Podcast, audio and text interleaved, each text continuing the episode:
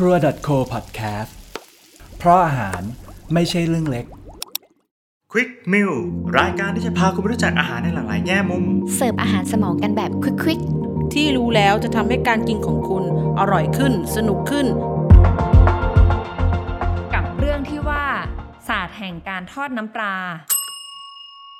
อาหารไทยนอกจากเด่นในเรื่องความจัดจ้านแล้วนะคะรสเค็มกลมกล่อมปนกลิ่นหอมของน้ำปลาก็ถือว่าเป็นเอกลักษณ์อย่างหนึ่งน้ำปลาเป็นเครื่องปรุงที่อยู่ติดครัวไทยทุกบ้านเรียกว่าขาดกันไม่ได้เลยค่ะ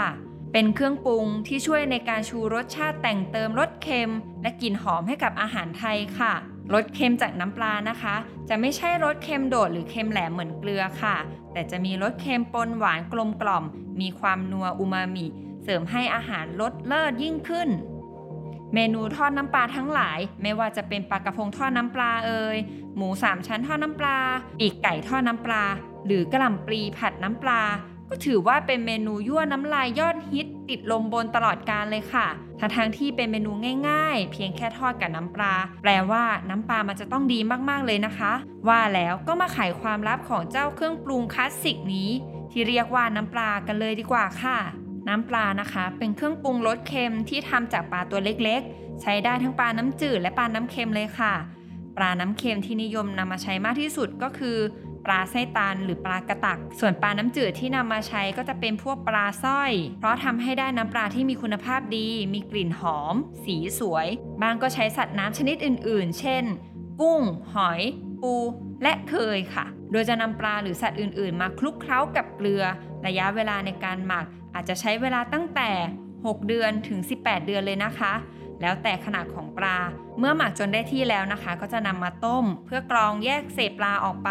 ใส่น้ำตาลเคี่ยวเพื่อแต่งเติมรสหวานหอมแล้วก็จึงบรรจุขวดค่ะหัวใจสำคัญในการทำเมนูทอดหรือผัดน้ำปลาให้อร่อยบวกกับกลิ่นหอมที่ลอยไป3บ้าน8บ้านนั้นต้องขึ้นอยู่กับน้ำปลาเป็นหลักถ้าได้น้ำปลาดีน้ำปลาแท้อาหารยิ่งอร่อยมากขึ้นค่ะช่วยเพิ่มให้อาหารจานนั้นมีกลิ่นหอมหวนชวนน้ำลายมากสุดๆหลายคนคงเคยได้ยินหรือถูกสอนกันมาว่าให้ใส่น้ำปลาตอนน้ำเดือดหรือตอนกระทะยังร้อนอยู่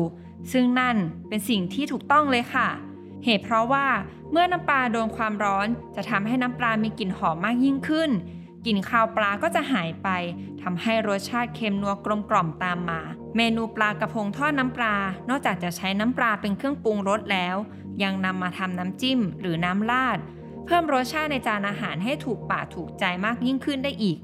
หลักการอยู่ที่การเคี่ยวน้ำปลากับน้ำตาลมะพร้าวจนงวดเข้มข้นเพราะการเคี่ยวจะช่วยให้น้ำปลามีรสชาติที่กลมกล่อมกลิ่นหอมหวานมากยิ่งขึ้นค่ะหมูสามชั้นและปีกไก่ทอดน้ำปลาเมนูยอดฮิตตลอดกาลไม่ว่าจะไปร้านอาหารไหนๆก็ต้องมีเมนูนี้ประจำการอยู่ที่ร้านทุกครั้งไปเลยล่ะค่ะหลักการก็อยู่ที่ว่าการเลือกใช้น้ำปลาแท้มาหมักกับเนื้อสัตว์จนเข้าเนื้อได้ที่พอนำลงไปทอดแล้วความร้อนจะช่วยให้กลิ่นหอมของน้ำปลาหอมยิ่งขึ้น